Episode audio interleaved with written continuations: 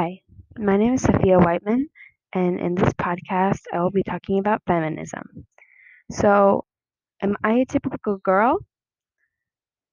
Well, if a typical girl means that you like playing with Barbies and dresses and pink, and you like really cute things, I would say I'm kind of in the middle, because I do like the color pink, and I do like cute things. I don't necessarily love wearing dresses, and I don't play that much with dolls.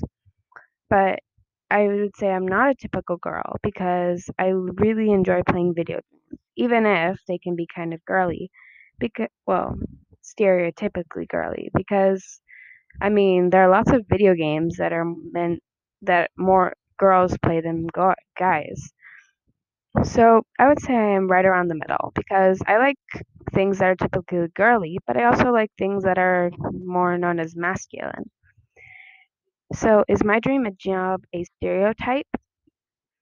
Um, I would say, well, my dream job is probably to be a gamer or and a interior designer. So I feel like interior designer is can be very girly, but it's kind of like both, and also gamer. There are lots of female gamers, but I would say that it's more known as a masculine job.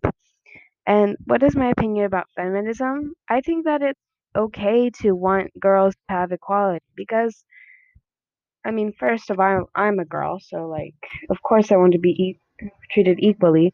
But like, e- feminism isn't that you want girls to be on type. We want both genders to be equal. We want them to have equal rights and that we're treated equally.